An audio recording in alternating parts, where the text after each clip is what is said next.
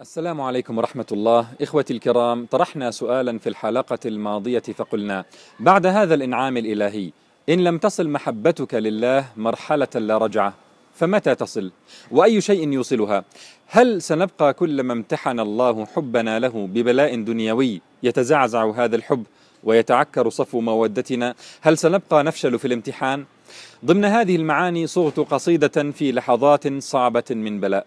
وجهتها لنفسي اولا لأكبت شيطانها وأقمع بوادر التململ منها ثم أوجهها صرخة للشاكي المتأفف من القدر صرخة منه إليه صرخة تصرخها أعضاؤه والأيام الجميلة في حياته والنعم الكثيرة التي أنعم الله بها عليه لكن الطبع اللئيم أنساه ذلك كله وانشغل بالتململ من البلاء وكأنه يرى أن الله منعه ما يستحقه من نعمة.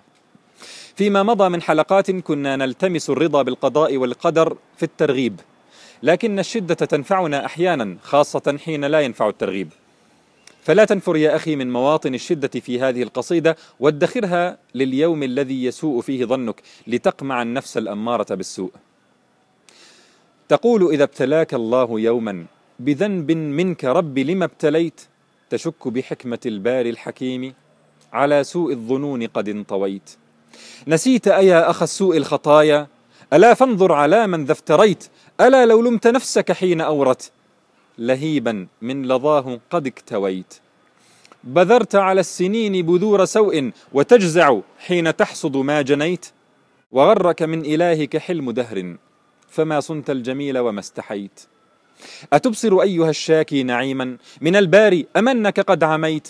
أغير الله قد أعطاك سمعا فهمت به كلام من التقيت. أغير الله قد أعطاك عينا بصرت بها طريقك فاهتديت. أغير الله قد أعطاك رجلا ففي كل المسالك قد مشيت. وتمسك باليدين كما تشاء وترسل بل وترمي ما رميت. وتشكو باللسان وما اللسان؟ تقلبه لتأكل ما اشتهيت.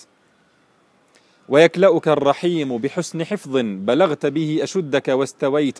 ألم يسترك في ظلم الليالي؟ وأنت بسوء فعل قد سعيت تحين وقت قد نام الأنام ويطلع الإله فمر عويت ألا تكفيك آلاء الجليل؟ فتبقى كلما امتحن اشتكيت. إذا لم يكفي هذا فأنت ميت وإن لم تدري بعد فما دريت. وإن غمرتك أفضال الكريم ولم تروي الفؤاد فأنت ميت.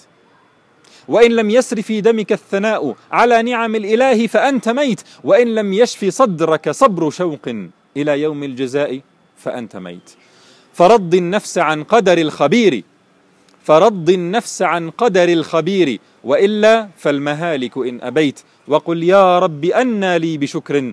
يوافي ما امتننت وما اعتنيت. وقل يا رب أنى لي بشكر. يوافي ما امتننت وما اعتنيت. ألا فاذكر نعيما سرمديا. بغمس فيه إذ بك قد نسيت. ستنسى كل بأساء وضر. ستنسى كل بأساء وضر كأنك ما حزنت وما بكيت.